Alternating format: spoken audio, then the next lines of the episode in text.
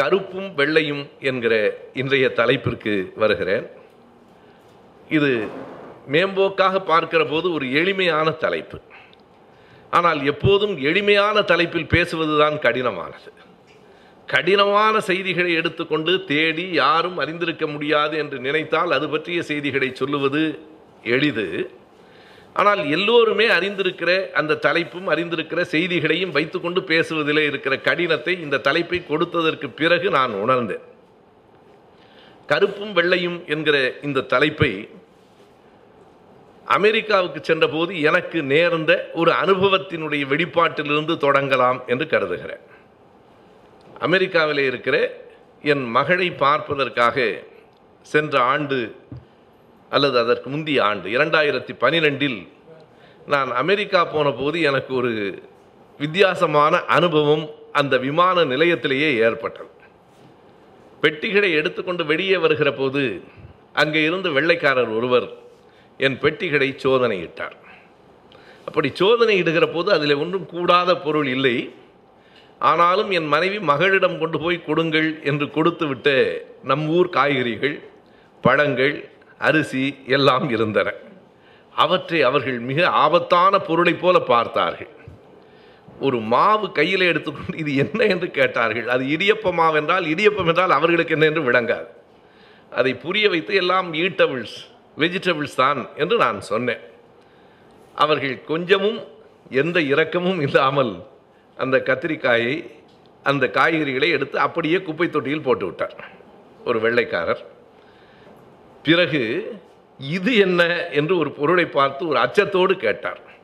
அது நம்முடைய ஊர் கருணை கிழங்கு, பிடி கருணை, கைப்பிடியில் இருக்கிற அந்த பிடி கருணை, கருப்பாக இருக்கிற அந்த கருணை கிழங்கை பார்த்து அவர் கேட்டார், வாட் இஸ் இஸ் என்று கேட்டார்.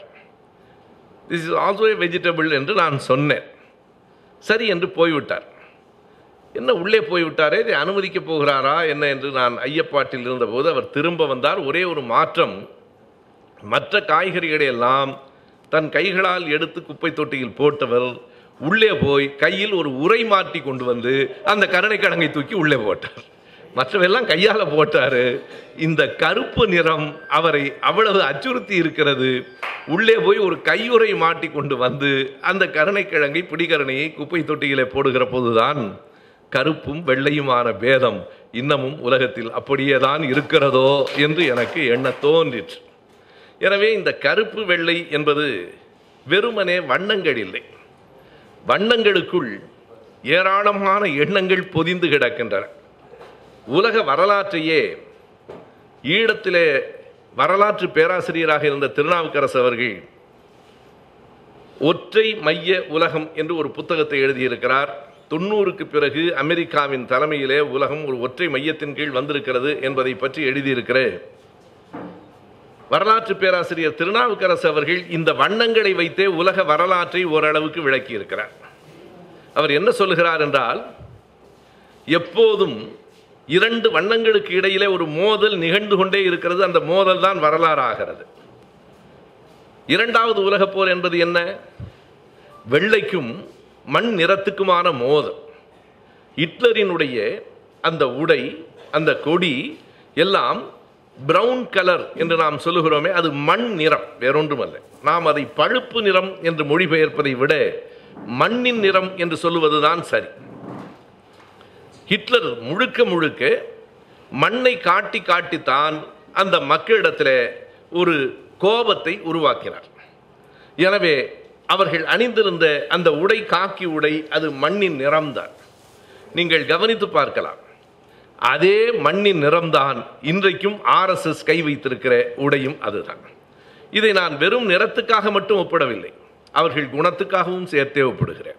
ஹிட்லருக்கும் RSSக்கும் இருக்கிற நெருக்கமான தொடர்பு வெறும் நிறத்திலே இல்லை, அந்த மண் நிறத்திற்கும் வெள்ளை நிறத்துக்கும் ஏற்பட்ட மோதல் இரண்டாம் உலகப் போராக வெடித்தது.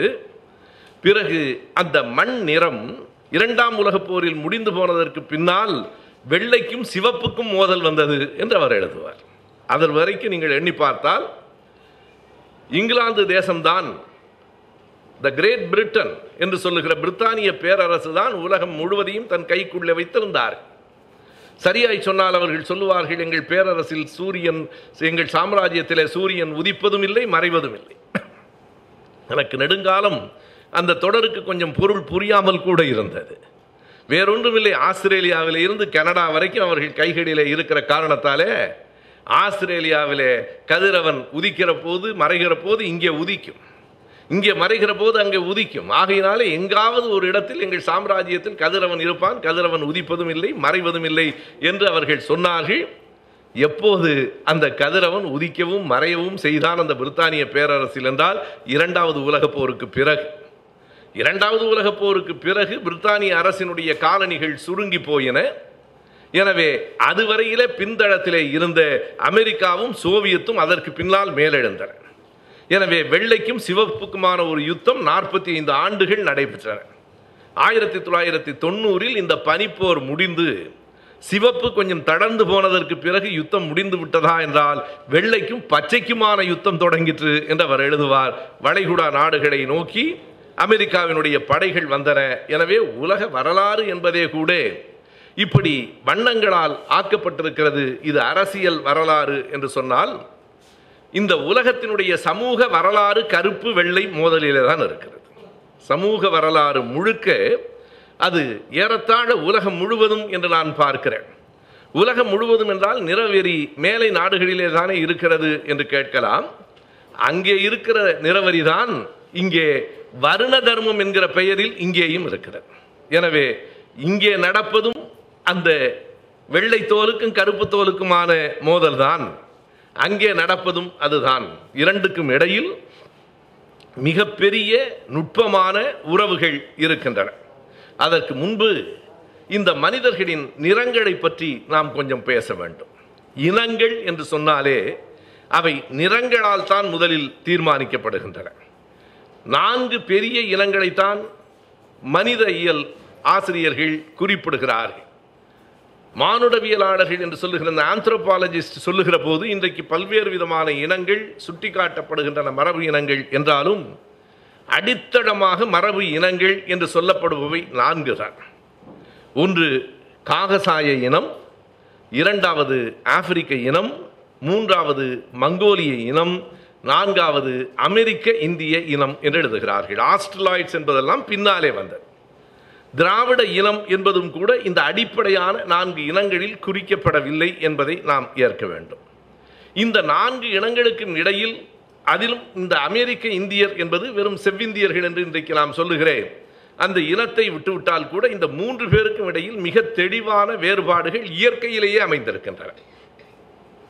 காகசாயர்கள் அடிப்படையில் அவர்கள் ஐரோப்பியர்கள். வெள்ளை நிறம், மெலிந்த தேகம், உயரமான உருவம், சின்ன உதடுகள், இவை அந்த நீல விழிகள், இவை காகசாயர்களினுடைய அடையாளம். பருத்த உடல், கருப்பு நிறம், சுருட்டை முடி, பெரிய உதடுகள், இவை ஆப்பிரிக்க மக்களினுடைய அடையாளம். குள்ள உருவம், வட்ட முகம், சப்பை மூக்கு, மஞ்சள் நிறம் மங்கோலியர்களினுடைய அடையாளம். இவை 3 மிக தெளிவாக உருவத்தில் வேறுபாட்டை காட்டுகின்றன. என்ன செய்தி என்றால் இவை வேறுபாடுகளே தவிர ஏற்றத்தாழ்வுகள் இல்லை. இரண்டுக்கும் இருக்கிற பெரிய நுட்பம் அதுதான். சாதி என்பது வேறுபாடாக இருந்தால் கூட நமக்கு குற்றமில்லை, சாதி என்பது ஏற்றத்தாழ்வாக இருக்கிறது. இந்த வருணம் உயர்ந்த வருணம், இது வருணம் என்பதே வண்ணம்தான். வர்ணம் என்று அந்த வருணத்தில் இருந்துதான் நாம் சொல்லுகிறோம். வருணம்தான் பிறகு சாதியாகி, சாதிதான் உச்சாதியாகி, உச்சாதிதான் கிடைச்சாதி ஆகிறது. இன்றைக்கு 6000 சாதிகள் நாட்டில் இருக்கின்றன. 6000 சாதிகளில் எந்த ஒரு சாதியும் இறந்த 2 சாதிகளும் இணையாக இல்லை. அதுதான் இங்கே இருக்கிற பெரிய செய்தி. 6000ஐயும் வரிசை அடிக்கிட்டான். இதற்கு பிறகுதான் இது. எனவே இங்கே 4 வருணங்கள், அங்கே 4 இனங்கள், மரபு இனங்கள், 4 மரபு இனங்கள். அந்த மரபு இனங்களும் கூட இந்த வண்ணத்தின் அடிப்படையிலே தான் அவை நியமிக்கப்பட்டிருக்கின்றன. இதில் நாம் கருப்பு என்று சொல்லுவது ஆப்பிரிக்க மக்களின் நிறம், வெள்ளை என்று சொல்லுவது காகசாய மக்களினுடைய அந்த இனத்தினுடைய நிறம். அதுவும் கூட நீங்கள் நுட்பமாக பார்த்தால் எல்லோரையும் வெள்ளை என்று சொல்ல முடியாது. ஒரு அடையாளத்துக்கு நாம் சொல்லுகிறோமே தவிர வெள்ளை, சிவப்பு அல்லது இளஞ்சிவப்பு, ரோஸ் என்று சொல்லுகிற இளஞ்சிவப்பு நிறம்தான் கூடுதலாக இருக்கிறது. எல்லா இனங்களிலேயும் இருக்கலாம், விதிவிலக்காகத்தான். மிக பெரும்பான்மையாக திராவிடர்கள் என்று சொல்லப்படுகிற மக்களினுடைய நிறம் ஒரு மண்ணின் நிறம்தான், பழுப்பு நிறம் என்று நாம் சொல்லுவோம். கருப்பு நிறத்தை வெள்ளையர்கள் வெறுத்தார்கள் என்று சொல்ல முடியாது. கருப்பர்களின் தேசமாகிய நம்முடைய ஆசியாவிலும் கூட கருப்பு வெறுக்கத்தான் பட்டது. இன்றைக்கும் நாம் கருப்பை முழுமையாக ஏற்றுக்கொள்கிறோம் என்று சொல்ல முடியாது. இப்போதும் கூட குழந்தை பிறந்த உடனே கூட என்ன சொல்லுவார்கள் என்றால், அல்லது பெண் பார்க்க போகிற போது நம்ம ஆண்கள் ரொம்ப கவனமாக இருப்பான், பெண்ணு கருப்பாக மட்டும் இருந்துடக்கூடாது. அப்படியே இருந்தாலும் என்ன சொல்லுவான், கருப்பாக இருந்தாலும் பொண்ணு கடையாக இருக்கும்பான். அந்த கருப்பாக இருந்தாலும் என்பதே ஒரு தகுதி குறைவாக கருதப்படுகிறது. நீங்கள் இதற்கு இலக்கணத்தில் இழிவு உண்மை என்று சொல்லுவார். கருப்பாக இருந்தாலும் என்று சொல்லுகிற போதே அது ஒரு மாசு குறைவுதான். கருப்பாக இருந்தாலும் பொண்ணு கடையாக இருக்கிறா, ஈனப்பறையர்களேனும் என்று பாரதி சொல்லுவது போல, ஆவுரித்து தின்றுடலும் புலையரேனும் என்று அப்பர் சொல்லுவது போல, அதாவது சிவனுக்கு பக்தர்களாக இருந்தால் போதும், நாங்கள் உங்களுக்கும் அடியார்களாக இருக்கிறோம். ஆனாலும் என்ன அப்பர் சொல்கிறார் என்றால், ஆவுரித்து தின்றுடலும் புலையரேனும் கங்கைவார் சடை கறந்தார் கண்பராகில் அவர்கண்டீர் யாம் வணங்கும் கடவுளாரே என்று சொன்னாலும், ஆவுரித்து தின்றுடலும் புலையரேனும் என்று சொல்லுகிற போதே அவர்கள் குறைவு என்று அவர் கருதுகிறார். ஈனப்பறையர்களேனும் என்று பாரதி சொல்லுகிற போதே அந்த பறையர் சமூகத்தை சார்ந்த மக்களை குறைவாக கருதுகிறார். கருப்பாக இருந்தாலும் பொண்ணு கடையா இருக்குன்னு சொல்லும் போதே கருப்பை இவன் ஏற்றுக்கலைன்னு அர்த்தம். வெள்ளக்காரன் ஏற்றுக்கொள்ளவில்லை என்றால் குற்றம் இல்லை. வெயிலில் வாழ்கிற, வெயிலில் உடைக்கிற மக்கள் கருப்பாய்த்தான் இருப்பார்கள். இந்த நாட்டில் கருப்பாய் இருந்தால்தான் அழகு. இதை நீங்கள் இங்கே சொன்னால் புரியுமா? புரியாது. நமக்கு கிராமத்துக்கு போனால் புரியும். கிராமத்தில் வெள்ளை வெளியேன்னு இருந்தால் அவனுக்கு ரத்த சோகை போல இருக்குமா? இங்கே வெள்ளையாக இருக்கிறவனுக்கு ரத்த சோகைன்னு தான் அர்த்தம். காரணம், இன்குலாப் சொல்லுவது போல, நம் உழைக்கிற மக்கள் சூரியனை முதுகில் சுமப்பவர்கள். குனிந்து வேலை செய்கிற போது சூரியனை முதுகில் சுமப்பவர்கள், அவர்கள் உடம்பு கருப்பாய்த்தான் இருக்கும். இந்த கருப்புக்கும் வெள்ளைக்கும் ஐயா பெரியாரே சொல்லுவார், இவைகளுக்கெல்லாம் இந்த தட்பவெட்ப நிலை ஒரு பெரிய காரணம். மக்களுக்கிடையில் இருக்கிற வேறுபாடுகளுக்கு, பல அவர்களினுடைய நடை உடை பாவனைகளுக்கு, பண்பாடுகளுக்கு இந்த தட்பவெட்பம் ஒரு பெரும் காரணமாக இருக்கிறது. தான் முன்பெல்லாம் கருதி கொண்டிருந்தது, சோவியத்தினுடைய அதிபர் லெனின் படத்தை பார்க்கிற போது அவர் ரெண்டு கோட்டு பையிலையும் கையை வச்சுட்டு நிற்கிற போது அது ஒரு ஒயிலாக நிற்கிறார் என்று இல்லை. குளிருக்கு அப்படித்தான் இருக்க முடியும், வெளியே கையை வச்சுக்க முடியாதுன்னு அங்கே போனதுக்கு அப்புறம் தெரிஞ்சுது. ஏன் மேலை நாட்டினர், அமெரிக்காக்காரர்கள், இங்கிலாந்து நாட்டில எல்லாம் அமைதியாக பேசுகிறானே, நம்ம சத்தம் போடுறோம்னா அந்த குளிருக்கு அவ்வளவுதான் பேச முடியும். அதுவே அதிகம், அந்த குளிருக்கு அவ்வளவு பேசுறதே அதிகம். காய்ந்து போன நிலத்தில் பிறந்து வாழ்ந்து வளர்கிறவர்கள் சத்தம் போட்டு தான் பேசும். இது நம்முடைய இயற்கை. இது எல்லாவற்றையும் கூட இந்த தட்பவெட்பம் முடிவு செய்கிறது, நம் நிறத்தையும். இந்த மனிதர்கள் என்பவர்கள் அடிப்படையில் இரண்டு விதத்தில் தானே முடிவு செய்யப்படுகிறார். ஒன்று பாரம்பரியம், இன்னொன்று சுற்றுச்சூழல். இன்றைக்கு அதைத்தான் நாம் ஜீன் என்று சொல்லுகிறோம். மரபு அணுக்களினுடைய ஆய்வுகள் எல்லாம் நடந்து கொண்டிருக்கின்றன. பாரம்பரியம், மரபு அணுக்கூறுகளிலிருந்து நம்முடைய நிறம், நம்முடைய குணம், நம்முடைய எல்லாம் தீர்மானிக்கப்படுகிறது. அதுபோலத்தான் உடம்பின், தோலின் நிறமும் தீர்மானிக்கப்படுகிறது. ஆனால் இந்த கருப்பு நிறம் தாழ்வானதென்றும் வெள்ளை நிறம் உயர்வானதென்றும் ஒரு கருத்து அமெரிக்காவில், ஐரோப்பாவில் மட்டுமில்லை, ஆசியாவில், குறிப்பாக இந்தியாவிலும் அல்லது இந்தியாவாக இருந்த நாடுகளிலும் வலியுறுத்தப்பட்டது. இங்கே அதற்கு சாதி என்று பெயர், அங்கே அதற்கு நிறவெறி, ரேசிசம் என்று பெயர். இன்றைக்கு உலகம் முழுவதும் இந்த நிறவெறியை எதிர்த்து மாநாடுகள் நடக்கின்றன. அந்த நிறவெறிக்கு சற்றும் குறையாதது நம் நாட்டில் இருக்கிற சாதி. இது சாதி வெறி. ஆகையினாலே அதற்கு இணையாகவே நான் பார்க்கிறேன் இன்னொன்றையும் நான் குறிப்பாக சொல்ல வேண்டும். ஆப்பிரிக்க மக்கள் இந்த நிறவெறிக்கு பலியாகி தங்கள் வாழ்க்கையே இழந்ததற்கு ஒரு விதத்தில் நாம் தான் காரணம். இந்த செய்தி எப்படி, இது ஏதோ மொட்டை தலைக்கும் முழங்காலுக்கும் முடிச்சு போடுவது போல தோன்றினாலும் கூட வரலாற்றை கூர்ந்து பார்த்தால் அவர்கள் அடிமைப்பட்டதற்கு ஒரு விதத்தில் நாம் காரணம் என்பதை உணரலாம். வேறு ஒரு காரணமும் இல்லை. ஒரு கட்டத்தில் ஐரோப்பாவில் இருந்து ஆசியாவுக்கு தரை வழியாக வருகிற பாதை அடைபட்டு போயிற்று. அது 1453 கான்ஸ்டாண்டினோபிள் வழியாகத்தான் வர வேண்டும். நமக்கும் ஐரோப்பாவுக்குமான வணிக தொடர்பு 2000 ஆண்டுகளுக்கு முன்னாலிருந்து இருக்கிறது. அதுதான் ரோமாபுரி பாண்டியன், அதுதான் நமக்கு அவர்களுக்கு இருந்த நீண்டகால தொடர்பு. இன்னமும் சரியாய் சொன்னால், நான் பெருமைக்காக சொல்லவில்லை, உலகத்தினுடைய முதல் கடலோடிகள் நாம் தான். ஒன்றும் மாற்று கருத்தே கிடையாது, முதல் கடலோடிகள் நாம் தான். நம்முடைய தூத்துக்குடி துறைமுகத்து முத்துகளை வாங்குவதற்காக அங்கிருந்து வணிகர்கள் வந்தார்கள். அவனுடைய குதிரைகளை எல்லாம் இங்கே கொண்டு வந்து கொடுத்து விட்டு, அவர்களினுடைய வரலாற்று ஆசிரியர் ஒருத்தன் எழுதுகிறான், இந்த பாழா போன முத்துக்காக இந்த பயலுங்க குதிரையை பூரா கொண்டு போய் வித்துட்டானையான்னு எழுதுகிறான். இந்த முத்தை வாங்கி வச்சுட்டு என்ன பண்ணுறதுன்னு புரியல. அத்தனை வேகமாக ஓடுகிற விலங்காக குதிரையை கொடுத்துட்டான். குதிரை நம்முடைய விலங்கு அல்ல, அது குதித்து குதித்து ஓடியதால் குதிரை என்று நாம் பெயர் வைத்தோம். அது வந்த விலங்கு, இறக்குமதியாகும். எனவே அப்படி வணிக தொடர்பு இருந்தது. ஆனால் 1453 கான்ஸ்டாண்டினோபிள் என்பது ஒட்டமான் பேரரசில் துருக்கியர்களினுடைய கைவசம் வந்தது. துருக்கியர்களுக்கும் ஐரோப்பியர்களுக்கும் எப்போதும் ஆகாது, அது முதல் உலக போரிலே இருந்துதான் தொடங்குகிறது என்பதில்லை. துருக்கியர்களுக்கும் ஐரோப்பியர்களுக்கும் இடையில ஒரு பகை இருந்து கொண்டே இருந்தது. அந்த கான்ஸ்டாண்டினோபிள் பாதை அடைபட்டு போனதற்கு பிறகு தரைவழி என்பது ஐரோப்பியர்களுக்கு இல்லாமல் போயிற்று.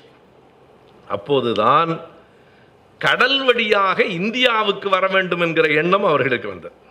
கொலம்பஸ் உட்பட அமெரிக்காவை நோக்கி போகவில்லை என்பதை நாம் அறிவோம், இந்தியாவை நோக்கி தான் வந்தான். எனவே இந்தியாவை நோக்கி வருவதற்கான கடல் வழியை கண்டறிகிற போதுதான் அந்த ஆப்பிரிக்க கண்டத்தினுடைய தெற்கு முனையிலே போய் இறங்கி ஆப்பிரிக்க கண்டத்தையும் அவர்கள் கண்டறிந்தார்கள். இன்னும் சரியா சொன்னால் 3 பேர் புறப்பட்டார்கள். எல்லாருமே 15ஆம் நூற்றாண்டின் கடைசியிலே வந்து சேர்ந்தார்கள். ஒருவன் அமெரிக்காவுக்கு போனான், ஒருவன் இந்தியாவில் இருக்கிற கள்ளிக்கோட்டைக்கு வந்து சேர்ந்தான், இன்னொருவன் அந்த ஆப்பிரிக்கா கண்டத்தினுடைய குமரிமலைக்கு போனார். எல்லாமே 15ஆம் நூற்றாண்டின் இறுதி தான். இதில் அமெரிக்காவை கண்டுபிடித்தான்னு நம்ம இன்னமும் பாடம் சொல்லி கொடுத்து கொண்டிருக்கிறோம் இல்லையா? அந்த கொலம்பஸ் பற்றி சொல்ல வேண்டும். நான் கனடாவுக்கு போயிருந்த போது அங்கே செவ்விந்தியர்களில் அந்த மண்ணின் மைந்தர்களான பழங்குடியினர் சிலர் இப்போதும் மறுபடியும் உயிர்ப்பித்து சில சங்கங்களை எல்லாம் வைத்திருக்கிறார்கள். அவர்களை நீங்கள் பார்க்க விரும்புகிறீர்களா என்று கேட்டார்கள். அன்றைக்கு அந்த CNA என்கிற ஒரு மிகப்பெரிய உலகத்தின் மிகப்பெரிய உயரமான கோபுரத்தை பார்க்க போவதாக ஒரு திட்டம் வைத்திருந்தோம். ஏனென்றால் சனி ஞாயிறுகளிலே தான் கூட்டம், மற்ற நாள்களிலே ஊர் சுற்றலாம் அல்லது உறங்கலாம். நான் அப்போது சொன்னேன், CNA கோபுரத்தை எப்போது வேண்டுமானாலும் பார்த்து கொள்ளலாம், இந்த மக்களை இன்றைக்கு உடனடியாக பார்த்து விடுவோம். பார்த்தபோது அவர்கள் சொன்ன வரிகள் இன்னமும் என் நெஞ்சத்தில் ஆழமாக தைத்திருக்கின்றன. அதனை நான் ஒரு கட்டுரையாகவும் எழுதியிருக்கிறேன். அந்த கட்டுரைக்கு நான் கொடுத்த பெயர் இழந்த நிலமும் இரவல் பெயரும் என்பது. அது அவர்கள் சொன்ன வரி. நாங்கள் எங்கள் மண்ணையும் இழந்தோம், எங்கள் பெயரையும் இழந்தோம். இழந்த மண்ணும் இரவல் பெயரும் என்று அவர்கள் எழுதினார்கள். யாரோ வந்தான், எங்கள் தேசத்துக்குள்ளே வந்தான். நாங்கள் 100வர்களாக இருந்தோம், அவன் 10-20 பேராக இருந்தான். நாங்கள் 1000வர்களாக இருந்தோம், அவன் 100வராக இருந்தான். ஆனால் எங்கள் கைகளில் மரங்களால் செய்யப்பட்ட ஈட்டிகள் இருந்தன, அவர்கள் கைகளில் துப்பாக்கிகள் இருந்தன. துப்பாக்கிகளின் வலிமை எங்களுக்கு அப்போது தெரியாது. எனவே எங்கள் மக்களை எல்லாம் அழித்துவிட்டு கொலம்பஸ் செய்த காரியம் அதுதான். கொலம்பஸ் ஜேர்னல் என்று ஒரு புத்தகம் இருக்கிறது. அவன் சில நாட்குறிப்புகளை எல்லாம் எழுதி வைத்திருக்கிறான். கொலம்பஸ் இத்தாலியிலே பிறந்தவன், அவனுக்கும் அமெரிக்காவுக்கும் தொடர்பு இல்லை. ஸ்பெயின் நாட்டு சார்பாக கப்பலை எடுத்துக்கொண்டு வந்தான், ஒன்றுக்கொன்று தொடர்பு கிடையாது. அவன் இத்தாலியிலே பிறந்தவன். அவனுக்கு திரும்ப திரும்ப கடலோட வேண்டும் என்கிற ஆசை இருந்தது. ஒவ்வொரு நாட்டு மன்னராக போய் பார்த்தான். முதலில் அவன் அணுகியது போர்ச்சுகல் மன்னரை. பிறகு அவன் தம்பியை அனுப்பி இங்கிலாந்து மன்னரை பார்க்க சொன்னான். அதற்கு பிறகு இவன் ஸ்பானிஷ் மன்னரை பார்த்தான். எல்லோரிடத்திலேயும் கொலம்பஸ் சொன்ன செய்தி, எனக்கு கப்பலும் கொஞ்சம் ஆட்களும் நிதியும் நீங்கள் தருவீர்களானால் நான் இந்தியாவுக்கு போய் அங்கே இருக்கிற பொருள்களை எல்லாம் உங்களுக்கு கொண்டு வந்து தருகிறேன் என்று தான் சொன்னார். அதில் ஸ்பானிஷ் நாட்டிலே மன்னராக இருந்த ஃபெர்டினாண்ட் அண்ட் இசபெல்லா என்கிற 2 பேருக்கும் அந்த ஆசை வந்தது. யாரை அந்த கொலம்பஸோடு இவர்கள் சேர்த்து அனுப்பினார்கள் என்றால், அவர்கள் நாட்டிலே இருந்த சிறை கைதிகளை எல்லாம் அனுப்பினார்கள். வந்தாலும் போனாலும் ஒன்றும் நட்டமில்லை என்கிற கணக்கிலே அவர்கள் அனுப்பினார்கள். அப்படி கொலம்பஸ் வந்து இறங்கிய இடம் அமெரிக்கா. முதன் முதலாக தென் அமெரிக்காவிலே தான் வந்து இறங்கி பிறகு கியூபாவுக்கு போய், ஆனால் அவன் அதனை இந்தியா என்று நினைத்து கொண்ட காரணத்தினாலே அவனுக்கு ஒரு சந்தேகம் வந்தது. இந்தியர்கள் கருப்பாக இருப்பார்கள் அல்லது பழுப்பாக இருப்பார்கள் என்றுதான் நான் படித்திருக்கிறோம், இவன் சிவப்பாக இருக்கிறானே என்ற போது அவனாக பெயர் வைத்தான், இவன் சிவப்பு இந்தியன் என்று. செவ்விந்தியன் என்கிற பெயர் அப்படித்தான் வந்தது. எனவே அவர்கள் இந்தியர்களும் அல்ல, அவர்களுக்கு செவ்விந்தியர்கள் என்று பெயர் வைத்து அந்த மக்களை எல்லாம் விரட்டி அடித்து கொலம்பஸ் எழுதியிருக்கிறார். 1500 அதாவது 16ஆம் நூற்றாண்டினுடைய தொடக்கத்தில் நாங்கள் துப்பாக்கிகளால் சுட்டு தள்ளினோம், நிலம் முழுவதும் பிணங்களாக கிடந்தன, அந்த பிணங்களை கொத்தி தின்பதற்காக பறந்த அந்த கடுகு கூட்டங்கள் எங்களுக்கு வானத்தையே மறைத்து விட்டன. இது கொலம்பஸ் கவிதையாக எழுதியிருக்கிற கொடூரமான செய்தி. அன்றைக்கு அந்த கீழே இருந்த பிணங்களை கொத்தி தின்பதற்காக அந்த கடுகுகள் பறந்தபோது திடீரென்று பகல் இரவாயிற்று, எங்களுக்கு வானமே தெரியவில்லை, கடுகுகள் மறைத்து கொண்டன என்று எழுதுகிறார். எனவே கொலம்பஸ் ஒரு விதத்தில் கொடூரமான மனிதன்.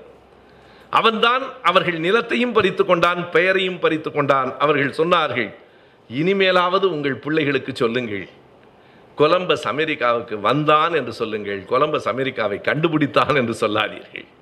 என்ன, நாங்கள் அதற்கு முன்னால் இல்லாமல் இருந்தோமா? இந்த நாடு இல்லாமல் இருந்ததா?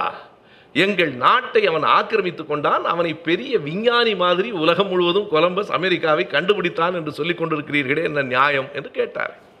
எனவே கொலம்பஸ் அமெரிக்கா போன நேரம், வாஸ்கோடாகாமா 1498 எல்லாமே ஏறத்தாழ ஒரே கட்டம், 1490லிருந்து 1500க்குள்ள. 1492 கொலம்பஸ் அமெரிக்காவுக்கு போய் சேர்ந்தது. 1494 முதன் முதலாக போர்ச்சுகல் நாட்டுக்காரர்கள் போய் மேற்கு ஆப்பிரிக்காவில் இருந்து அடிமைகளை கொண்டு வந்தது. 1498 வாஸ்கோடாகாமா இந்தியாவில் கள்ளிக்கோட்டையில் கால் வைத்தது. எல்லாம் அந்த ஒரு 10 ஆண்டுகளுக்கு உள்ளாக. எனவே கடல் வழியாக அவர்கள் உலகம் முழுவதும் 3 கண்டங்களிலும் கால் வைத்தார்கள். அமெரிக்கா, ஆப்பிரிக்கா, ஆசியா என்கிற 3 கண்டங்களிலும் கால் வைத்தார்கள். அப்போது முதன் முதலாக ஆப்பிரிக்க மக்களை அடிமையாக்கியவர்கள் போர்ச்சுகல் தேசத்தை சார்ந்தவர்கள். அப்படின்னா முதல்ல இந்த உடல் வலிமை மிக்க, உள்ளத்தில் கபடமற்ற அந்த மனிதர்களை தங்கள் ஆயுதங்களால் மிரட்டி அவர்களை அடிமைகளாக பயன்படுத்தி கொள்ளலாம் என்கிற முடிவுக்கு வந்தார்கள். நீங்கள் மறுபடியும் நான் ஒப்பிட்டு சொல்வதற்கு பொருத்தம் இருக்கிறது. திராவிடர்கள் வலிமையானவர்களாக இருந்தார்கள், ஆடு மாடுகளை ஓட்டி கொண்டு வந்தவர்கள் தந்திரக்காரர்களாக இருந்தார்கள். கொலம்பஸுக்கும் இவர்களுக்கும் வேறுபாடு இல்லை. எனவே அந்த வலிமை மிகுந்த ஆப்பிரிக்க மக்களை கப்பல்களில் ஏற்றி கொண்டு போனார்கள். இந்த கருப்பு அடிமைத்தனம் என்பது 3 வகைகளில் நடைபெற்றது. 3ஐயும் விரிவாக சொன்னாலே இந்த உரை நமக்கு நிறைவடையும். 1, அவர்கள் தேசத்தில் போய் அவர்கள் மீது ஆதிக்கம் செலுத்தியது. 2, அவர்களை அடிமைகளாக கொண்டு வந்து தங்கள் தேசத்தில் விற்ற. 3, இவை இரண்டும் முடிந்து போனதற்கு பிறகும் கூட இந்த நாட்டிலே வாழ்ந்தாலும் அவர்களை தீண்டத்தகாதவர்களாக அல்லது தங்களை விட தாழ்வானவர்களாக நடத்தியது. இதை ஆங்கிலத்தில் ரேசிசம் என்றும் அபார்த்தைட் என்றும் சொல்லுகிறார்கள். அபார்த்தைட் என்றால் அபார்ட் ஃப்ரம் அஸ், நம்மை விட்டு விலக்கி வைப்பது. இது வெள்ளைக்காரன் விலக்கி வைத்தால் குற்றமில்லை. இப்போது நீங்கள் அமெரிக்காவுக்கு போங்கள், நம்முடைய பிள்ளைகள் நம்முடைய நண்பர்கள் இருந்தால் நமக்கு ஒரு அறிவுரை சொல்வார்கள், அந்த பக்கம் போகாதீங்க, பிளாக்ஸ் நிறைய இருக்கிறான், இவர் என்னமோ வெள்ளை வெள்ளையர்னு பிறக்கும் போதே சிவப்பாக பிறந்த மாதிரி இவர்கள் எப்போதும் தங்களை வெள்ளையரோடு சேர்த்து கொள்வதிலே ஒரு நினைப்பு உடையவர்கள். இயல்பாக அந்த கருப்பு இன மக்களிடத்தில், ஆப்பிரிக்க மக்களிடத்தில் சில முரட்டு குணங்கள் இருக்கத்தான் செய்யும். ஏனென்று கேட்டால் அடக்கி வைக்கப்பட்டவர்கள் திமிரித்தான் எழுவார்கள். இன்றைக்கு காலையில், அதாவது அந்த நீங்கள் போகிற போது யாராவது நான் ஆப்பிரிக்க அமெரிக்கன் என்று சொல்லுகிறேன், வழக்கில் அவர்கள் பேச்சில் கருப்பர்கள் என்றே இன்னும் சொல்லுகிற அந்த நிலை இருக்கிறது. கருப்பர்கள் என்கிற பெயரை அவர்கள் கடுமையாக வெறுக்கிறார்கள். நீங்கள் போகிற போது யாராவது கருப்பர்கள் எதிரில் தென்பட்டால் கண்ணுக்கு கண் நேராக பார்க்காதீர்கள். நான் கூட அச்சப்பட்டு பார்க்கவில்லை தான், ஏன் என்று தெரியாது. நேற்று நண்பர் எஸ் ராமகிருஷ்ணன் சொன்னார், எல்லோரும் இப்படி சொல்லுகிறார்களே என்று நான் வேண்டுமென்றே 10 பேரை நேருக்கு நேராக பார்த்தேன். என்ன நடந்தது என்று கேட்டேன். ஒன்றுமில்லை, பக்கத்தில் வந்து மிரட்டினார்கள், பணம் கொடு என்று கேட்டார்கள். ஏன் இப்படி இருக்கிறார்கள் ஆப்பிரிக்க மக்கள்? ஏன் முரட்டுத்தனமாக இருக்கிறார்கள்? நீங்கள் இன்னொன்றையும் கவனிக்கலாம். மேலை நாடுகளுக்கு போய் வந்த நண்பர்கள் எல்லோருக்கும் இந்த அனுபவம் இருக்கும். கார்களிலே ஒலி எழுப்புவது என்பது நமக்கு இயல்பான ஒரு பழக்கம். அங்கே யாரும் ஒலி எழுப்புவதே இல்லை. இங்கே ஒலி எழுப்பினால்தான் உங்களுக்கு கார் ஓட்ட தெரியும்னே ஒத்துக்குமா? இல்லைன்னா என்ன ஆள்னே அடிக்காம அங்கே ஒலி எழுப்புகிற பழக்கம் இல்லை. ஆனால் ஏதாவது ஒரு மகிழுந்து உங்களை கடந்து போகிற போது கூடுதல் ஒலியோடு இசை சத்தத்தோடு அது கடந்து போகுமானால் அது ஆப்பிரிக்க மக்களின் வண்டி தான். அந்த ஜாஸ் மியூசிக் என்று சொல்லுகிற சத்தம், ஒலி எழுப்புகிற இசை பாடல்களை போட்டுக்கொண்டு தான் அவர்கள் போகிறார்கள். ஏன் முரட்டுத்தனமாக இருக்கிறார்கள்? ஏன்? வேறொன்றும் இல்லை. இன்றைக்கு காலையில் நான் கலைஞர் தொலைக்காட்சியில் ஒரு செய்தி சொன்னேன். உங்களில் பலர் பார்த்திருக்கலாம். மிகச்சிறந்த பாடகரான ஜேசுதாஸ் அவர்கள் பெண்களெல்லாம் ஜீன்ஸு உடை அணியக்கூடாது, இந்திய கலாச்சாரம் அதனால் கெட்டு போய்விடும் என்று சொல்லியிருக்கிறார். எதிர்த்து பல விமர்சனங்கள் எழுந்திருக்கின்றன. நான் சொன்னேன் ஜீன்ஸ் அணியக்கூடாது என்பதற்கு 2 காரணங்கள். ஒன்று, அது சுரங்க தொழிலாளர்களுக்காக உருவாக்கப்பட்ட ஒரு உடை, அது நம்முடைய தட்பவெட்பத்திற்கு ஒத்து வராது. சரிதான். அப்படியானால் பெண்களுக்கும் ஒத்து வராது, ஆண்களுக்கும் ஒத்து வராது என்றல்லவா சொல்ல வேண்டும். அது என்ன பெண்கள் மட்டும் அணியக்கூடாது? வேறொன்றும் இல்லை, ஆண்கள் அதை அணிகிற போது ஒரு இளமை தோற்றம் வருகிறது. பெண்களுக்கும் வந்துவிட்டு போகட்டுமே, உங்களுக்கு என்ன இருக்கிறது? எனவே நாம் எப்போதும் 2 சட்ட புத்தகங்களை வைத்திருக்கிறோம். ஆணுக்கு ஒன்று, பெண்ணுக்கு ஒன்று. மேல் ஜாதி என்று சொல்லப்படுகிறவனுக்கு ஒன்று, ஒடுக்கப்பட்ட ஜாதிக்காரனுக்கு ஒன்று. ஆளுங்கட்சிக்கு ஒன்று, எதிர்கட்சிக்கு ஒன்று. எல்லோரும் எல்லா நேரங்களிலும் 2 சட்ட புத்தகங்களை வைத்திருக்கிறோம். இதை நான் சொல்லி முடித்தவுடனே காலையிலே 1, 2 அல்ல 3 அல்லது 4 என்னிடத்திலே தொலைபேசியிலே பேசினார்கள். நீங்கள் சொல்லுவதெல்லாம் சரிதான், ஆனால் நீங்கள் மிகவும் பெண்களை சார்ந்தே பேசுகிறீர்கள். பெண்களுக்கும் கொஞ்சம் நீங்கள் சொல்ல வேண்டும். ஆபாசமாக உடை உடுத்துகிற பெண்கள், அடங்காமல் இருக்கிற பெண்கள் இருக்கிறார்கள். ஒரு 170 பேர் அப்படி இருக்கிறார்கள். அவர்களுக்கும் சொல்ல வேண்டும் என்று சொன்னபோது, சரி நான் நாளைக்கு காலையிலேயே பதிவு இருக்கிறது, கண்டிப்பாக சொல்லுகிறேன். என்ன சொல்ல போகிறேன் என்று அவருக்கு தெரியாது. பெண்கள் ஆபாசமாக உடை அணியக்கூடாது, ஆண்கள் அப்படியெல்லாம் அணிவதில்லை, உண்மைதான். ஆனால் ஆபாசமாக பேசுகிறவர்களும் ஆபாசமாக நடந்து கொள்கிறவர்களும் ஆண்கள் தான். உடை அணிகிறதில் வேண்டுமானால் ஆண்கள் ஆபாசமாக குறைந்த உடை அணிவதில்லை. எப்படி என்றால், நம்முடைய அருள்மொழி தான் மிகச் சரியாக சொல்லுவார், திரைப்படங்களில் காஷ்மீரில் போய் ஒரு காதல் பாடல் காட்சி எடுத்தால் கூட அவர் கதாநாயகன் கோட்டு சூட்டெல்லாம் போட்டிருப்பார். இந்த பொண்ணுக்கு பாவம் மேலையும் கீழையும் 2 உடை தான் இருக்கும். அருள்மொழி சொல்லும், குளிருக்காவது உடை கொடுக்கூடாது ஆடார்கள். நீ வேற ஒன்றும், நான் குளிருக்காக ஒரு மனிதனே கூட இல்லாமல் படம் எடுக்கிறீங்களேன்னு கேட்கும். எனவே ஆபாசமான உடைகள் வழங்கப்படுகின்றன, அது தவிர்க்கப்பட வேண்டும். ஆனால் ஆபாசமான நடை உடை பாவனைகள் ஆண்களிடத்திலே கூடுதலாக இருக்கிறது. இந்த குற்றச்சாட்டு பெண்கள் அத்துமீறுகிறார்கள் என்பது போலவே ஒடுக்கப்பட்ட மக்களும் பல நேரங்களில் இந்த தலித்தெல்லாம் ரொம்ப அத்துமீறுகிறார்கள் என்று சொல்லுகிற குற்றம் சாட்டுகிறவர்கள் உண்டு. இந்த வரம்பை மீறுகிறார்கள் என்று சொல்லுகிற போது அந்த வரம்பை யார் தீர்மானிப்பது என்று ஒரு பெரிய கேள்வி இருக்கிறது. வரம்பு என்றால் என்ன? அதனை யார் தீர்மானிப்பது? என்ன செய்தி என்றால், எல்லாவற்றுக்கும் சேர்த்து பெண்களானாலும் ஒடுக்கப்பட்ட மக்களானாலும் மேலை நாடுகளில் இருக்கிற ஆப்பிரிக்க அமெரிக்க மக்களானாலும் வரம்பு மீறுகிறார்களே, முரட்டுத்தனமாக இருக்கிறார்களே என்று யாராவது வருத்தப்பட்டால் எல்லோருக்குமாக சேர்த்து 60 ஆண்டுகளுக்கு முன்னால் ஐயா பெரியார் ஒரு விடை எழுதியிருக்கிறார். ரொம்ப நேரம் கட்டி போட்டிருந்த கண்ணுக்குட்டியை அவுத்து விட்டால் கொஞ்சம் துள்ளி குதிச்சு தாண்டா நிற்கும்னர். அதில் அடங்குகிறது எல்லா விடையும். நெடுநேரமாக கட்டி போட்டிருந்த கன்றுக்குட்டியை அவிழ்த்து விட்டால் கொஞ்ச நேரம் துள்ளி குதிச்சு தான் நிற்கும். அது துள்ளி குதிப்பதின் குற்றம் இல்லை, நீ கட்டி போட்டது குற்றம் என்று பெரியார். காலகாலமாக கட்டி போட்டிருந்தில்ல. உரிமைகள் வருகிற போது அந்த உரிமைகள் சில நேரம் கொஞ்சம் மிகையாக போகலாம். மிக விரைவில் அது சமனுக்கு வந்து சேரும். அப்படி ஏறத்தாழ ஆப்பிரிக்க மக்களிடத்தில் அப்படி சில குணங்கள் இருக்கின்றன என்றால் அதற்கு என்ன காரணம்? நீங்கள் நம்முடைய சக மனிதர்களை அடிமைகளாக ஆடு மாடுகளை போல விற்றால் அவர்களுக்கு கோபம் வருமா, வராதா?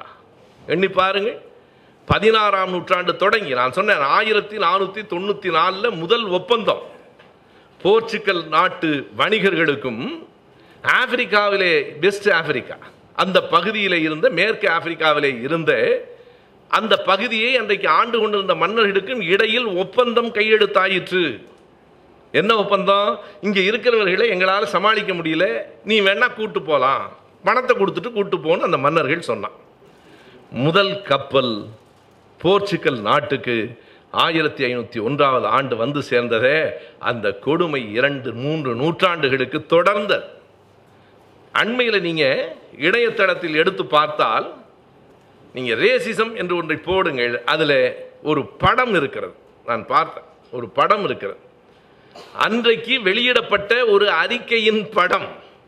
என்ன சொல்லியிருக்கிறான்னா 1769 ஜூலை மாதம் 2ஆம் தேதி தேதியோடு இருக்கு.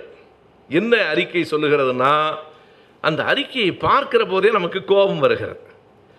A cargo full of negroes, fresh arrivals, புதுசாக காய்கறி வந்திருக்க மாதிரி விளம்பரம் பண்ணுறான்.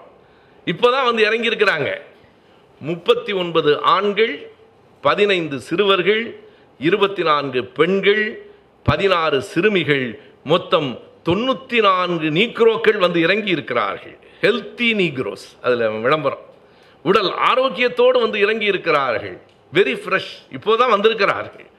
எனவே அவர்களை யார் வேண்டுமானாலும் வந்து விலைக்கு வாங்கி கொண்டு போகலாம், ஜான் அண்ட் டேவிட் கம்பெனி என்கிற அந்த செய்தியை இணையதளத்தில் அந்த படத்தை அந்த காலத்தினுடைய அச்சுக்கோப்பில் நான் பார்த்தேன்.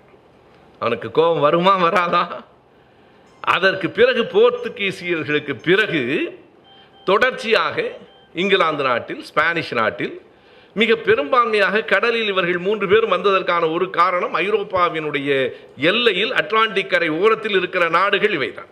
இங்கிலாந்து, ஸ்பானிஷ், போர்ச்சுகல் இவை இந்த ஓரமாக இருக்கிற காரணத்தினாலே இவை தான் கடலுக்குள்ளே வந்து ஆப்பிரிக்க மக்களை கொண்டு போய் அங்கே அடிமைகளாக விற்றார்கள். 3 நூற்றாண்டுகளுக்கு இந்த அடிமை வியாபாரம் நடந்தது 3 நோக்கங்களுக்காக. ஒன்று, அவர்களை காஃபி, தேயிலை, கரும்பு தோட்டங்களில் பயன்படுத்துவது. இன்னொன்று, தங்க வெள்ளி சுரங்கங்களில் பயன்படுத்துவது. 3ஆவதாக வீட்டில் அல்லது ராஜாக்கள் ஜமீன்தார்களினுடைய வேலை ஆட்களாக வைத்துக் கொள்வது. எனவே அடிமைகள். அதில் இன்னொரு செய்தி இருக்கிறது பாருங்கள், அதை படித்து கொண்டே வருகிற போது, ஆண்கள் தனியாக பெண்கள் தனியாக அழைத்து கொண்டு வருகிறார்கள், அவர்களுக்கு குடும்ப வாழ்க்கைகள் அப்படிலாம் ஒன்றுமே இல்லை, கொத்தடிமைகள்.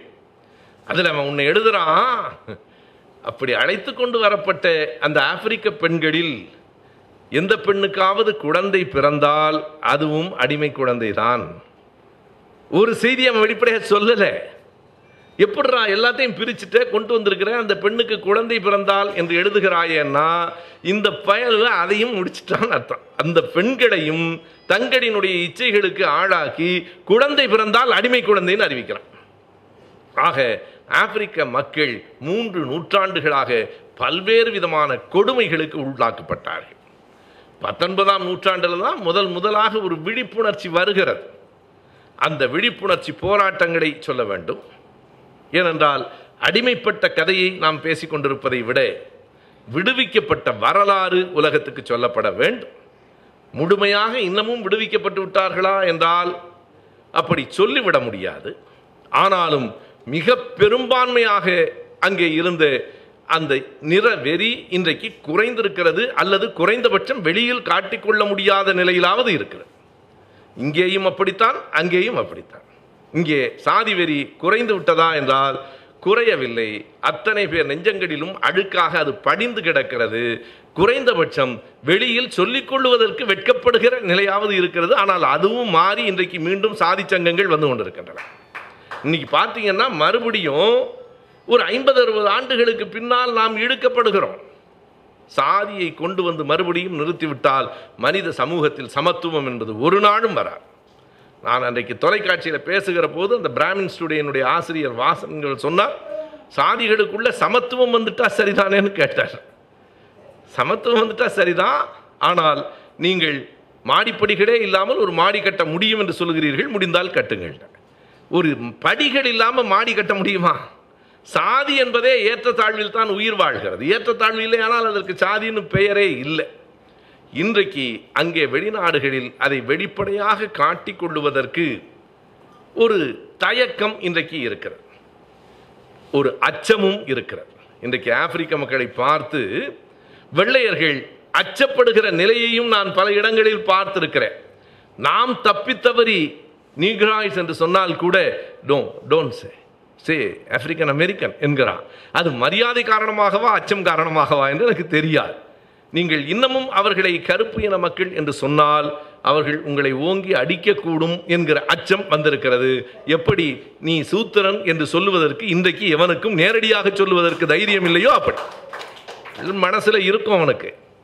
ஆனால் சூத்திரன் என்று சொன்னால் ஆத்திரங்கொண்டு செருப்பால் அடி என்று ஐயா சொன்னதுக்கு அப்புறம் அடிச்சமோ இல்லையோ அடிச்சிருவானோன்னு ஒரு பயம் இருக்கு அவனுக்கு. ஆகையினாலே அப்படி ஒரு அச்சம் இன்றைக்கு வெள்ளையர்களிடத்திலையும் எழுந்திருக்கிறது. ஆனால் அதனை தாண்டி கண்டிப்பாக மனித நேயம் உள்ளவர்கள், சமத்துவத்தை விரும்புகிறவர்கள், ஜனநாயகவாதிகள் வெள்ளையர்களிடத்திலையும் கண்டிப்பாக இருக்கிறார்கள். அவர்களும் அதற்காக பாடுபட்டிருக்கிறார்கள். நாம் அதற்கு ஒரு நீண்ட வரிசை இருக்கிறது பெரிய தலைவர்களிலே இருந்து. அப்படி அந்த மக்களின் விடுதலைக்காக போராடியவர்களிலேயும் மிகப்பெரிய வரலாற்று செய்திகள் இருக்கின்றன. ஆனால் குறிப்பாக நான் கூடுதலாக அறியப்படாத இருவரை பற்றியும் ஓரளவிற்கு அறியப்பட்டிருக்கிற ஒருவரை பற்றியும் மூவரை பற்றியும் நான் இந்த அரங்கத்தில் செய்திகளை பகிர்ந்து கொள்ளலாம் என்று கருதுகிறேன். ஓரளவுக்கு பெரும்பான்மையாக உலகம் முழுவதும் அறியப்பட்டவர்களிலே ஒருவர் Martin Luther King junior. Martin Luther கிங்கை அறியாதவர்கள் இருக்க முடியாது. அவனுடைய அந்த பேச்சை கேட்காதவர்கள் உலகத்தில் அல்லது படிக்காதவர்கள் இருக்க முடியாது. ஐ ஹாவ் அ ட்ரீம் என்றவன் தொடங்கினானே, எனக்கு ஒரு கனவு இருக்கிறது, என் குழந்தைகளும் வெள்ளையர்களின் குழந்தைகளும் கைகோத்து விளையாடுகிற காட்சியை பார்க்க வேண்டும் என்று எனக்கு ஒரு கனவு இருக்கிறது. 1963 ஆண்டு ஆகஸ்ட் மாதம் 28 வாஷிங்டனிலே இருக்கிற ஆப்ரஹாம் லிங்கன் சிலையிலே இருந்து அந்த ஊர்வலம் தொடங்குகிற போது மார்ட்டின் லூதர் கிங் பேசிய பேச்சு அது. ஆப்ரஹாம் லிங்கனினுடைய வாழ்க்கை வரலாற்றை நாம் மறுபடியும் படித்தாக வேண்டும். அன்றைக்கு ஆப்ரஹாம் லிங்கன் அந்த நாற்காலியிலே உட்கார்ந்திருப்பது போல அங்கே இருக்கிற அந்த அழகிய சிலையின் அருகிலே இருந்துதான் மார்ட்டின் லூதர் கிங் தொடங்குகிறார். என்ன செய்தி தெரியுமா நண்பர்களே? அன்றைக்கு 63 ஏறத்தாழ 50 ஆண்டுகளுக்கு முன்னால் அவர் பேசுகிற போது எதிரில் கூடியிருந்த கூட்டத்தின் எண்ணிக்கை 2,50,000 பேர். நினைத்து கூட பார்க்க முடியாது. மக்கள் தொகை மிக மிக குறைவாக இருந்த காலம். உலக மக்கள் தொகையே 61வது கணக்குப்படி 200 கோடி தான். இன்றைக்கு 700 கோடி 500 கோடி கூடியிருக்கிறோம். 200 கோடி மக்கள் மட்டுமே வாழ்ந்த 50 ஆண்டுகளுக்கு முந்தைய காலகட்டத்தில் 2,50,000 பேருக்கு முன்னால் மார்ட்டின் லூதர் கிங் ஜூனியர் பேசுகிற போது ஐ ஹாவ் அ ட்ரீம் என்று தொடங்கினானே, அதை ஜான் மெக்கப் எழுதுகிற போது எழுதுவார். அந்த பேச்சு அன்றைக்கு அவன் முடிக்கிற போது சொன்ன அந்த கவிதைகளை போன்ற அந்த வரிகள் மார்ட்டின் லூதர் கிங்கை தாமஸ் ஜெஃபர்சனோடும் ஆப்ரஹாம் லிங்கனோடும் ஒத்து வைத்து எண்ணத்தக்க பேச்சாளனாக உலகத்திற்கு அறிவித்தது. அந்த பேச்சு ஒரு உணர்ச்சி ஊட்டிற்று. எனவே மார்ட்டின் லூதர் கிங் பற்றி நாம் அறிவோம். அவர் நடத்திய ஒரு போராட்டம் பற்றி நான் பல கூட்டங்களிலே பகிர்ந்து கொண்டிருக்கிறேன். ஆனாலும் இந்த தகுதிக்கு இந்த அரங்கிற்கும் அது உரியது என்பதால் நான் சொல்லுகிறேன். மார்ட்டின் லூதர் கிங் பல்வேறு போராட்டங்களை நடத்தினார். த பாய்காட் பஸ் ஸ்ட்ரகிள் என்பது அதில் மிகப்பெரிய குறிப்பிடத்தக்க ஒரு போராட்டம். 1955 நடந்த போராட்டம். ஒரு சின்ன செயல்தான் ஒரு பெரிய எழுச்சிக்கு வித்திட்டது. அங்கே ஒரு சட்டம், எழுதப்படாத சட்டம், ஏறத்தாழ எழுதிய சட்டம் போலவே நடைமுறையில் இருந்தது. எந்த அரசாங்கத்தின் பேருந்துகளிலும் முதல் பாதியில் வெள்ளைக்காரர்கள் தான் அமர வேண்டும், பின்பகுதியிலே தான் ஆப்பிரிக்க மக்கள் அமர வேண்டும். அதுவும் வெள்ளைக்காரர்கள் முன்பாதியிலே நிறைந்து போய்விட்டால் பின்னால் அமர்ந்திருக்கிற ஆப்பிரிக்கர்கள் எழுந்து அவர்களுக்கு இடம் கொடுக்க வேண்டும். இது சட்டம். ஒரு பெண், கர்ப்பமாக இருந்த ஒரு சின்னஞ்சிறிய பெண், இந்த சட்டம் அறிந்தோ அறியாமலோ முன் வரிசையில் போய் அமர்ந்து கொண்டாள். வந்தவுடனே எழுந்து பின்னால் போ என்றார்கள். பின்னால் இடம் இல்லை, என்னால் நிற்க முடியாது என்றாள். அந்த பெண்ணுக்கு அந்த நாடு தண்டனை கொடுத்தது. அதாவது ஒரு கொடூரமான சட்டங்கள் உலகம் முழுவதும் இருந்திருக்கின்றன. 1818 திருவிதாங்கூர் சமஸ்தானத்தில் ஆண்களும் பெண்களும் எதற்காக தண்டிக்கப்பட்டார்கள்? குறிப்பிட்ட சாதியை சேர்ந்தவர்களை தவிர மற்றவர்கள் இடுப்புக்கு மேலே உடை உடுத்தக்கூடாது என்று தானே தண்டிக்கப்பட்டார்கள். தோல் சீலை போராட்டம் தானே. சார்லஸ் மீட் என்கிற ஒரு வெள்ளைக்கார பாதிரியார் தான் அதை முதல்ல எதிர்த்தான். பிறகு வைகுண்ட சாமி ஐயா போன்றவர்களெல்லாம் கையில் எடுத்தார்கள்.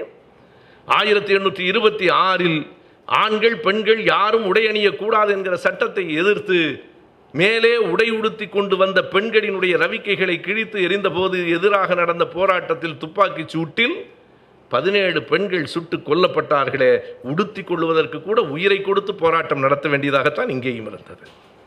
எனவே பேருந்திலே முன்பகுதியிலே அமரக்கூடாது என்று சொல்லி அந்த பெண்ணை பின்னுக்கு அனுப்பினார்கள்.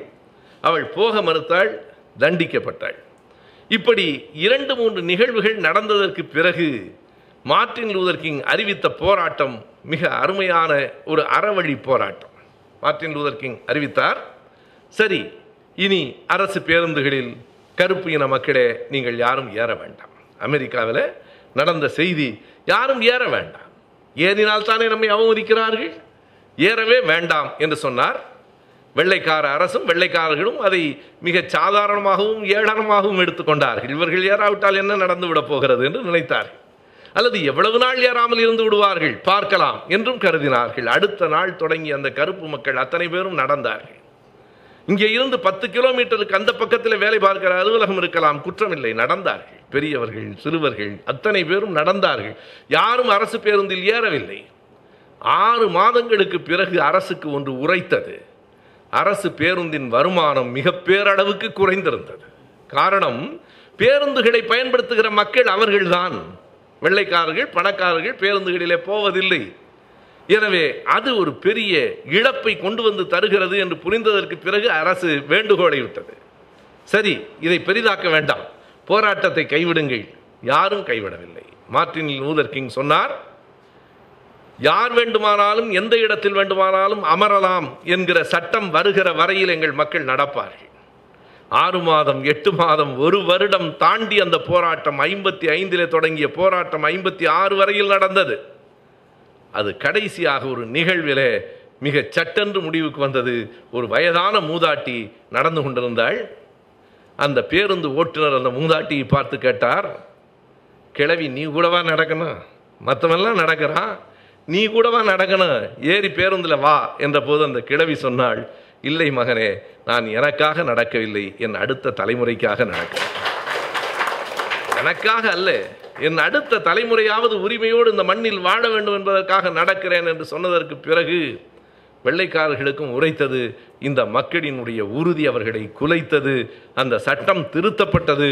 திருத்தப்பட்டதற்கு பிறகு முதலாக புறப்பட்ட அந்த பேருந்தில் ஒரு வெள்ளைக்காரரும் மார்ட்டின் லூதர் கிங்கும் அருகருகே முதல் வரிசையில் அமர்ந்து போன காட்சியை அமெரிக்காவின் அத்தனை ஏடுகளும் வெளியிட்டன. ஒரு வரலாற்றினுடைய ஒரு மிகப்பெரிய திருப்பம். பேருந்திலே போவது தானே என்று கருத வேண்டாம்.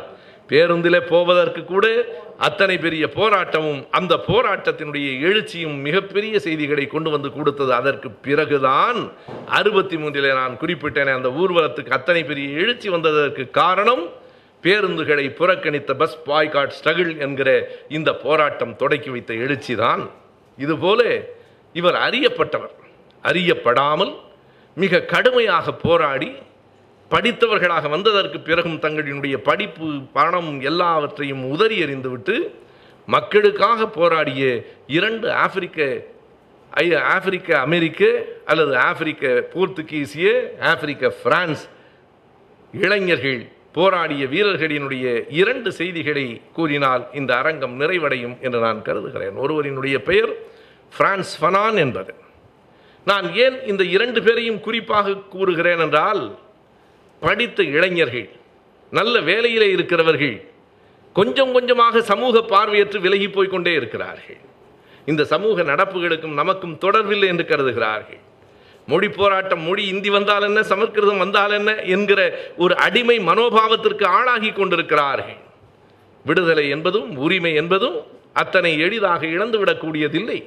ஒருவேளை அது அவர்களினுடைய குற்றம் இல்லையோ என்று எனக்கு தோன்றுகிறது. வரலாற்றை சரியாக நாம் சொல்லாமல் விட்டிருக்கிறோமோ? பிள்ளைகளை குதிரைக்கு கண்படாம் போட்டது போல மதிப்பெண்களை நோக்கியே துரத்தி கொண்டிருக்கிறோமோ? சமூக பார்வையற்றவர்களாக அக்கம் பக்கத்திலே பார்க்காமல் ஓடிக்கொண்டிருக்கிறார்களோ என்கிற எண்ணத்தில் சொல்லுகிறேன். எப்படி சேக்குவேரா ஒரு மிகப்பெரிய மருத்துவரோ, அப்படி பிரான்ஸ் ஃபனான் ஒரு மிகப்பெரிய மருத்துவர், தலைமை மருத்துவராக இருந்தவர். அவர் அந்த இடத்துல லிஸ்பான் என்கிற அந்த போர்ச்சுகல் நாட்டிலே இருந்து அங்கே மருத்துவராக இருந்து தலைமை மருத்துவராக இருந்து அந்த போர்ச்சுகல் நாட்டினுடைய அடிமைகளாக நடத்தப்படுகிற அந்த கருப்பு இன மக்களினுடைய போராட்டத்திலே கலந்து கொண்டதற்காக அங்கோலாவுக்கு நாடு கடத்தப்பட்டவர். பிரான்ஸ் ஃபனான் எழுதியிருக்கிற 2 புத்தகங்கள் இன்றைக்கும் உலகம் முழுவதும் இந்த கருப்பும் வெள்ளையும் எப்படி மோதி கொண்டன, எத்தனை பெரிய கொடூரங்களை நிகழ்த்தின என்பதற்கு சான்றாக இருக்கின்றன. அவர் எழுதிய முதல் புத்தகம் black skin and white mask என்பது. அது மிக அருமையான படித்தாக வேண்டிய ஒரு நூல். கருப்பு தோலும் வெள்ளை முகமூடியும், black skin and white mask.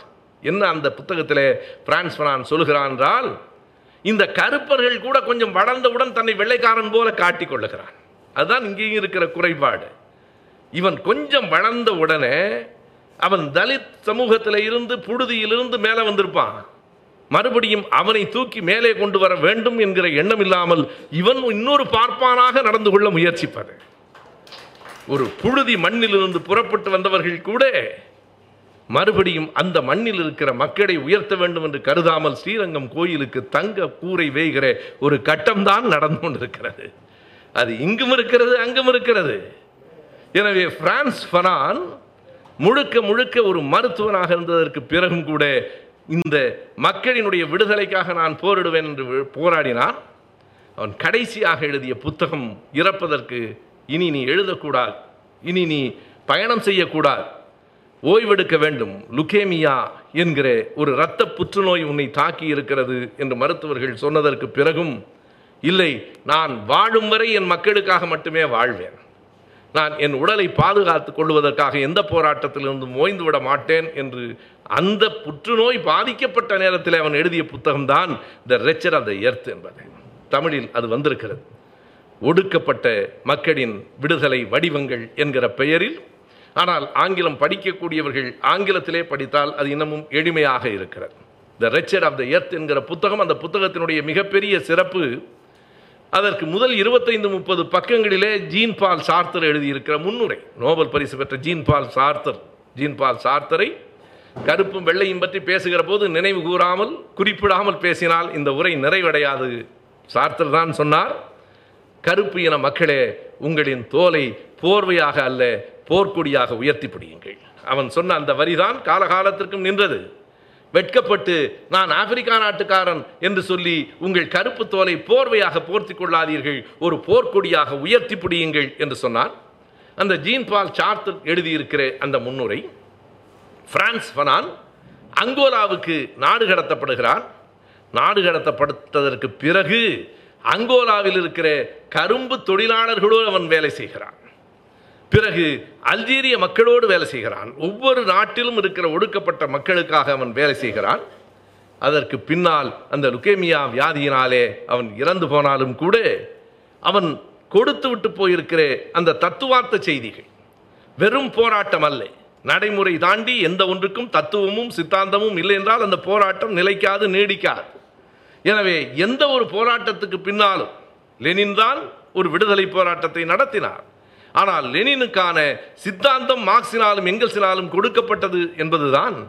எனவே அப்படி சித்தாந்தங்களையும் கருப்பின மக்களுக்கான கோட்பாடுகளையும் கொடுத்தவர்களிலே தான் இவரையும் அமீல்கர் கப்ரால் என்கிற அந்த போராளியினுடைய பெயரையும் நான் குறிப்பிட வேண்டும் என்று கருதுகிறேன். பிரான்ஸ் ஃபனான் பிரான்சிலே படித்தவர், பிறகு நாடு கடத்தப்பட்டவர் அங்கோலாவுக்கு. ஆனால் இப்போது நான் குறிப்பிடுகிற அமீல்கர் கப்ரால் என்கிறவன் முழுக்க முழுக்க பொருளாதாரத்துறையிலே நிபுணராக இருந்தவன், அந்த மக்களுக்காக போராடியவன். அவனுடைய உரையிலிருந்து ஒரு பகுதியை நான் எடுத்து சொல்ல வேண்டும். எப்படி மார்ட்டின் லூதர் கிங்கினுடைய உரை உலக புகழ் பெற்றதோ அந்த அளவுக்கு கப்ராலினுடைய உரை புகழ் பெறவில்லை என்றாலும் கூட அதை படித்து பார்க்கிற போது எத்தனை ஆழமான செய்திகளை அந்த நூல் கொண்டிருக்கிறது என்று நாம் அறிந்து கொள்ளலாம். அது ஒரு சிறு நூல். அது சிறு நூல் என்பதை விட 1972 பாரிஸில் நடைபெற்ற யுனெஸ்கோ மாநாட்டில் அவன் பேசிய உரை, யுனெஸ்கோவில் பேசிய அந்த உரை இன்னமும் பதிவிலே இருக்கிறது. அது ஆங்கிலத்தில் நூலாக இருக்கிறது. அந்த உரையிலே அவன் குறிப்பிட்டு சொல்லுகிற சில செய்திகள் கருப்பும் வெள்ளையும் அங்கும் இங்கும் எப்படி ஏறத்தாழ ஒத்து இருக்கின்றன என்பதை நமக்கு காட்டுகிறது. கண்டிப்பாக கப்ராலுக்கு இந்தியாவும் இந்தியாவில் இருக்கிற சாதிகளும் தெரிந்திருப்பதற்கு கூட வாய்ப்பு இல்லை. ஆனால் அவன் குறிப்பிடுகிற போது அந்த ஒற்றுமை புரிகிறது. கப்ரால் எழுதுகிறார், சமூகங்களிலே இரண்டு விதமான சமூகங்கள் உண்டு. ஒன்று one is horizontal and another is vertical என்று எழுதுகிறான். ஒன்று சமமானது, இன்னொன்று செங்குத்தானது. சமமான அடுத்தடுத்த நிலைகளிலே ஒரு சமூகத்திலே பல்வேறு இனக்குழுக்கள் இருக்கலாம், பிழையில்லை. ஆனால் ஒன்றின் கீழ் இன்னொன்றாக அடுக்கப்படக்கூடாது. ஆப்பிரிக்க சமூகம் இனக்குழுக்களாக பிரிந்து பிரிந்திருக்கிறது.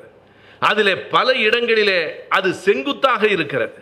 செங்குத்தாக இருக்கிற போது மேலே இருக்கிற பாதிரிமார்கள், மேலே இருக்கிற நிலக்கிழார்கள் அந்நியர்களோடு கைகோத்து கொள்ளுகிறார்கள். எனவே இந்த செங்குத்தான அமைப்பை மறுபடியும் சமத்துவ நிலையிலே உருவாக்குகிற வரையில், அதாவது கிடக்கை நிலையிலே ஹரிசான்டலாக உருவாக்குகிற வரையில் முடியாது. எது நம்மை ஒன்றுபடுத்துகிறது, எது நம்மை பிளவுபடுத்துகிறது என்பதை கப்ரால் சொல்லுகிற போது ஒரு செய்தியை மிக தெளிவாக சொல்லுகிறான். நம்முடைய இனக்குழுக்களின் முரண்பாடுகள் நம்மை பிரிக்கின்றன, எதிரியினுடைய ஆதிக்கம் நம்மிடத்தில் ஒற்றுமையை ஏற்படுத்துகிறது. எது நம்மை ஒன்று சேர்க்கிறது? அவர்களினுடைய கோட்பாட்டை ஒரு சொல்லில் சொல்ல வேண்டுமானால் பான் ஆப்பிரிக்கனிசம் என்பார்கள். பரந்துபட்ட ஆப்பிரிக்க மக்களினுடைய விடுதலை போராட்டம். ஆப்பிரிக்கா என்பது இந்தியாவை போல பன்மடங்கு ஆப்பிரிக்க கண்டம் பெரியது, பல்வேறு நாடுகளை கொண்டது, பல்வேறு இனக்குழுக்களை உடையது.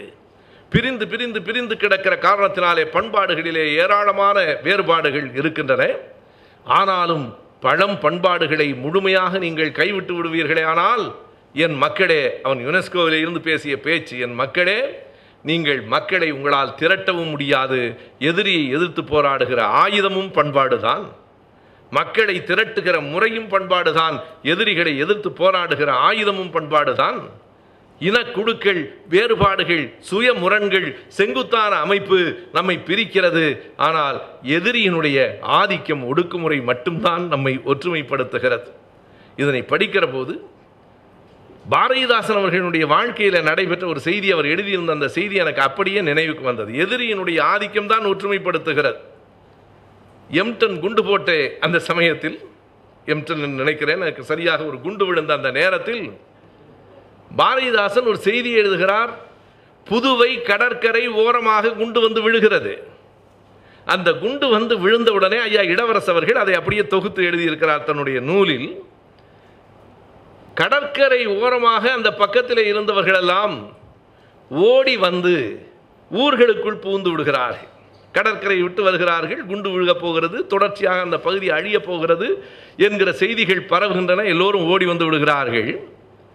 வந்ததற்கு பிறகு சரி, வந்தவர்கள் வருகிறவர்கள் நம்முடைய மக்கள் தானே, இந்த குடும்பம் இந்த வீட்டிலே தங்கிக் கொள்ளுங்கள், அந்த வீட்டில் அந்த குடும்பம் தங்கிக் கொள்ளுங்கள் என்று ஒரு பாச உணர்ச்சி, எல்லோருக்கும் உயிர் பயம், எல்லோரும் ஒன்றாகத்தான் இருக்கிறார்கள். 3-4 நாட்கள் ஆகிவிட்டன. அந்த கப்பல் திரும்பி போய்விட்டது என்று ஒரு செய்தி. இங்கே ஒரு கேள்வி வருகிறது, உங்கள் வீட்டில் இருந்தவன் வேற சமூகத்தை சார்ந்தவனாமே, நீ ரெட்டியாராச்சே, ஏன் அவனை உள்ளே சேர்த்த? பாரதிதாசன் அதை எழுதுகிறார். அவன் குண்டு போடுற வரைக்கும் இந்த பயலுக்கு பேசாமல் தான் இருந்தான், எல்லாரும் ஒன்றா தான் இருந்தான். கொஞ்சம் போயிட்டான்னு தெரிஞ்ச உடனே இவன் ஆள் ஒவ்வொருத்தனும் என்ன ஜாதி என்று பார்க்கிறான். சாதிய உணர்வு எழுதிவிட்டு பாரதிதாசன் சொல்லுவார், அடடா இந்த பயலுக ஜாதியை விட அவனே குண்டு போட்டு போயிருக்கலாம் போல தோணுதேம்பார். இதை பார்க்கிற போது அவன் மேல் இவர்களை ஒற்றுமைப்படுத்துவதற்கு இப்படி குண்டு போடவல்லவா தேவை இருக்கிறது என்று சொல்லுவதைத்தான் 72 ஜூலையிலே கப்ரால் அங்கே யுனெஸ்கோவிலே அத்தனை தெளிவாக பேசியிருக்கிறான். எதிரியினுடைய ஒடுக்குமுறையும் ஆதிக்கமும் தான் நம்மை ஒற்றுமைப்படுத்துகிறது. இது ஒரு எதிர்மறை ஒற்றுமை. நீங்கள் பண்பாட்டின் அடிப்படையில் நாம் ஒன்று சேர்ந்தால் அது நேர்மறை ஒற்றுமை. எதிரியினுடைய ஒடுக்குமுறைக்காக ஒன்று சேர்ந்தால் அது எதிர்மறை ஒற்றுமை. த நெகட்டிவ் யூனிட்டி, எதிர்மறை ஒற்றுமை தொடர்ச்சியாக இருக்காது, நம்மை காப்பாற்றாது. எனவே நேர்மறை ஒற்றுமையில் நாம் அத்தனை பேரும் ஒரே மரபு இனத்தை சார்ந்தவர்கள், ஆப்பிரிக்க இனம். நாம் அத்தனை பேரும் ஒரு விதமான உழைக்கிற மக்கள், அத்தனை பேரும் உடல் வலிமையோடு இந்த மண்ணில் வேலை செய்கிறவர்கள். எனவே நம் உழைப்பு, நம்முடைய இன ஒற்றுமை நம்மை ஒருங்கிணைக்க வேண்டுமே தவிர எதிரிக்காக மட்டுமே ஒருங்கிணைவது அல்ல. நமக்குள்ளே இருக்கிற முரண்பாடுகளை களையாத வரை கருப்பு ஒரு நாளும் வெள்ளையை வெற்றி கொள்ள முடியாது என்பதுதான் கப்ராலினுடைய அந்த கடைசி உரையினுடைய கடைசி தொடர். நாம் நம்முடைய பண்பாட்டை மக்களை திரட்டும் முறையாகவும், பண்பாட்டை எதிரியை எதிர்க்கும் ஆயுதமாகவும், ஒருங்கிணைந்து கையில் ஏந்தாதவரை, நாம் ஒற்றுமைப்படாத வரையில் ஒரு நாடும் கருப்பு வெள்ளையை வெல்ல முடியாது. எனவே அது கருப்பர்களாக இருக்கிற ஆப்பிரிக்க மக்களுக்கும் பொருந்தும், தமிழர்களுக்கும் பொருந்தும். நாம் ஒருங்கிணைந்து நிற்காத வரை ஒரு நாளும் எதிரிகளை வெல்ல முடியாது. வாய்ப்புக்கு நன்றி, வணக்கம்.